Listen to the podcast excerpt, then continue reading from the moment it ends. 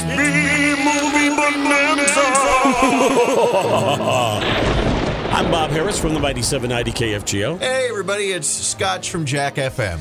This one we're going to do for you today is one that I actually got a request for. We uh, play portions of our, uh, our, our B movie bonanzas back on the Harris Happening on Saturday afternoons, and somebody called in and says you've got to do Attack of the Killer Tomatoes. Yeah, they say if you're going to do Attack of the 50 Foot Cheerleader, you got to do Attack of the Killer Tomatoes. That's what they so told me too. They said you did Attack of the Crab Monsters. You did Attack of. I mean, what's this, This- Attack Attack Attack thing? This is a legitimate golden turkey, and that's where I discovered it too. Because the first time I ever heard about this movie, I mean, I was a kid, a little kid, like probably nine, ten years old, and I remember there being this show on uh, early Sunday morning. It was one of those like live wire or something where they got like a teenage adolescent audience. And this guy was on from the golden turkey awards. And this is the first time i'd ever heard anything about you know where people would say oh this movie's so bad it's good. I thought what? And they were showing clips from attack of the killer tomatoes and i was laughing so hard. I thought who why would anybody make a movie that's bad on purpose i'd never heard of anything like that so as soon as movies became available on vhs i was determined i was going to see this movie and when anybody mentions attack of the killer tomatoes the first thing that pops into my head is that theme song you know Attack of the Killer Tomatoes. it's a great theme song it's so funny This is actually, I don't know if you almost call this a C movie because this is kind of a, a make fun of B movies type movie, isn't it? It, it is. I mean, the, the title alone is, is written to be a, a Golden Turkey Award winner, and and it spawned numerous sequels. I mean, I, I'm probably more familiar with the sequels. There's Return of the Killer Tomatoes that George Clooney was actually in. And I never saw that yet. Haven't you? Yeah, it's got uh, John Astin and George Clooney, and uh, and later then there's the uh, Killer Tomatoes Eat Paris, which came out in like '91, I think, and there was even an Attack of the Killer Tomatoes cartoon. Uh, and John Astin did a voice for that too. He's a crazy, crazy scientist. Did you ever see any of them eat one person though? No, you know, they just they just kind of Got it rolled all over you. Yeah, and it's it's like paying homage to those old horror movies. The the camera conveniently moves as soon as anybody's really getting attacked. The movie starts off. A lady's washing dishes, and we see one of these tomatoes uh, jump out of her drain, which is great. There's so many scenes that they film in reverse where you can tell they rolled the tomato, and then they reverse it so it looks like it's moving on its own momentum. So, and then that's followed by numerous other attacks, and then we see this huge battle scene where the cops are firing guns and, and a helicopter comes in and crashes. And do you know that that helicopter crash was an accident? I, th- yes, I, I did hear about that. It was Yeah. a real helicopter that they had rented for like what sixty thousand dollars for the shoot or something. And Jack Riley, who's a, a TV star, uh, he was on Bob Newhart. He's like one of the main uh, actors in this movie. He almost got killed in that scene, and uh, but then nobody actually did end up getting hurt. So then they, you know, the cameras had been rolling, so they used the footage. I mean, it certainly bumped up the production value because I hadn't seen it in a long time. When, when I was watching it, I saw that helicopter crash. I thought, holy crap, that's a pretty big budget if they're going to be blowing up helicopters. But it was a It's total a true accident that happened to get caught on film. yeah, and there was another uh, scene where the guy who's got the parachute on gets uh, is is dragged around behind that car. He actually got knocked unconscious when they were filming that scene. Isn't that scary? You get knocked unconscious. They had to wait for him to come to so they could continue filming. But in this movie too, I, I never did find out. Did you why Killer Tomatoes became Killer Tomatoes? I mean, there was no comet passing through or No. or deadly poison or anything that was somebody spread. Isn't you there never something? you didn't something? know. At, isn't there something at the end when uh, Mason Dixon is asking that guy, "Tell me, how do you do it?" And he goes, "Oh, that's simple." And then the and then the guy with the sword comes in and stabs him. So they never do actually. They never tell you how it happened.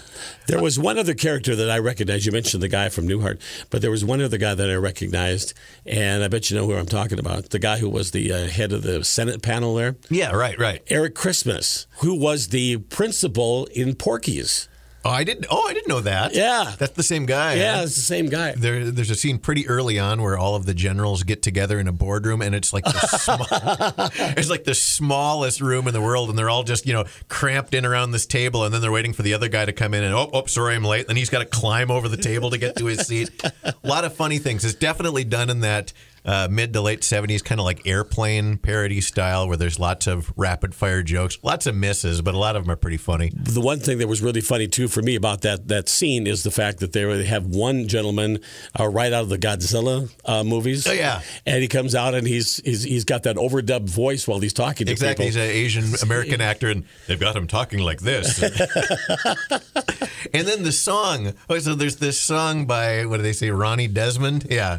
Uh, and they're throughout the movie, there. And here's this summer's biggest pop hit, "Puberty Love." and then this voice, "Puberty, puberty love." So the guy who sings that is is Matt Cameron, who went on to be the drummer for Pearl Jam and sometimes No. and Soundgarden. Yeah, No. right. Oh, he man. was he was 14 years old at the time, and he's singing this puberty, puberty. So years later, that became kind of a little. Uh, people thought it was an urban legend, but it's true. He actually is the the guy that sings it in the movie. By the way, there are a couple of very distinctive scenes too. By the way, we talked about a true a true helicopter crash, but there are some that were very very very very poor miniature Yeah. uh, in this movie as well. So they've had it on both ends of the high and the lows. There's a wide variety. You got your. So I was reading about it, and they say that the the the tomatoes cast for the movie. They said you had your your action fruits, and then there was like the uh, the stunt double ones. They actually, I mean, there was the the actual tomatoes they built, the big supersized ones that look very fake, and then there was the you know bad bruised tomatoes that they just kind of threw around in the movie, and a lot of them really get stomped at the end. I see, see Mason Dixon running down the uh, roadway with a ro- tomato rolling right behind him, Yeah, chasing him. You know? huge giant Oh. tomato. The the task force they put together a special government task force to investigate the tomatoes, and you've got a lieutenant that's that's dragging around a parachute with him throughout the entire movie.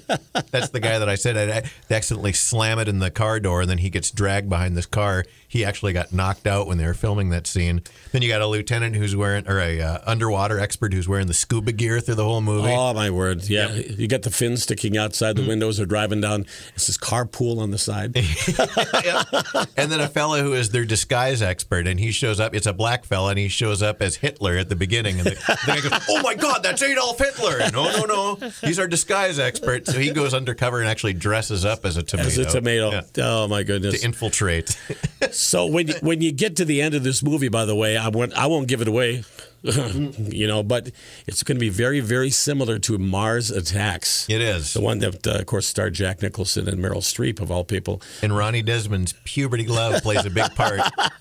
You know what else I thought was was goofy because I, I remember watching it and I knew at the end that there was a lot of crazy characters, but it it finally dawned on me is because he says. I want you to gather everyone in the city and you know meet me down at the stadium. And he says, "Well, everybody's left the city. The only people that would stuck around would be crazy people." So then when they show up, everybody's dressed up. Like there's people like dressed up as the Marx Brothers, and there's the San Diego Chicken. I mean, it's just Yeah, all like, oh, yeah, that's right. He yeah, was there. All like goofy lunatics that show up, like it's straight out of Mad Magazine or something. Because that was Jack Murphy Stadium that they were uh, Yeah. shooting in out in San Diego. Oh, so- okay. Well, that makes sense. Then. Yeah, but oh no, the bad news. What? They're cherry tomatoes. Yeah. Another line that made me laugh is there's a scene where he's talking to the president, and the president says that it's it's difficult. It's like trying to stack Bibles on top of whipped cream.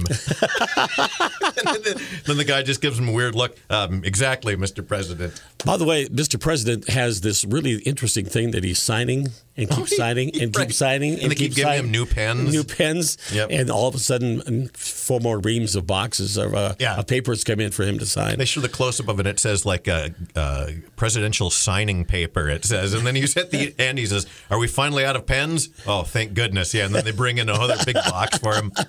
Again, just silly kind of slapsticky stuff for a for a PG horror comedy. It, it's entertaining I think and it's silly. It's so silly and It is ridiculous. silly. It's very silly, but I think you'll get a kick out of it. I mean, just Mm-hmm. just hearing from what we just talked about, some of the little things to be keeping Yep. an eye out for, especially the theme song, as you mentioned. Absolutely. And uh, puberty love. Put it on your record player right now. And there you go. And then then once you watch this, and you go seek out the two sequels in the animated series. I think the animated series is actually available to watch as well.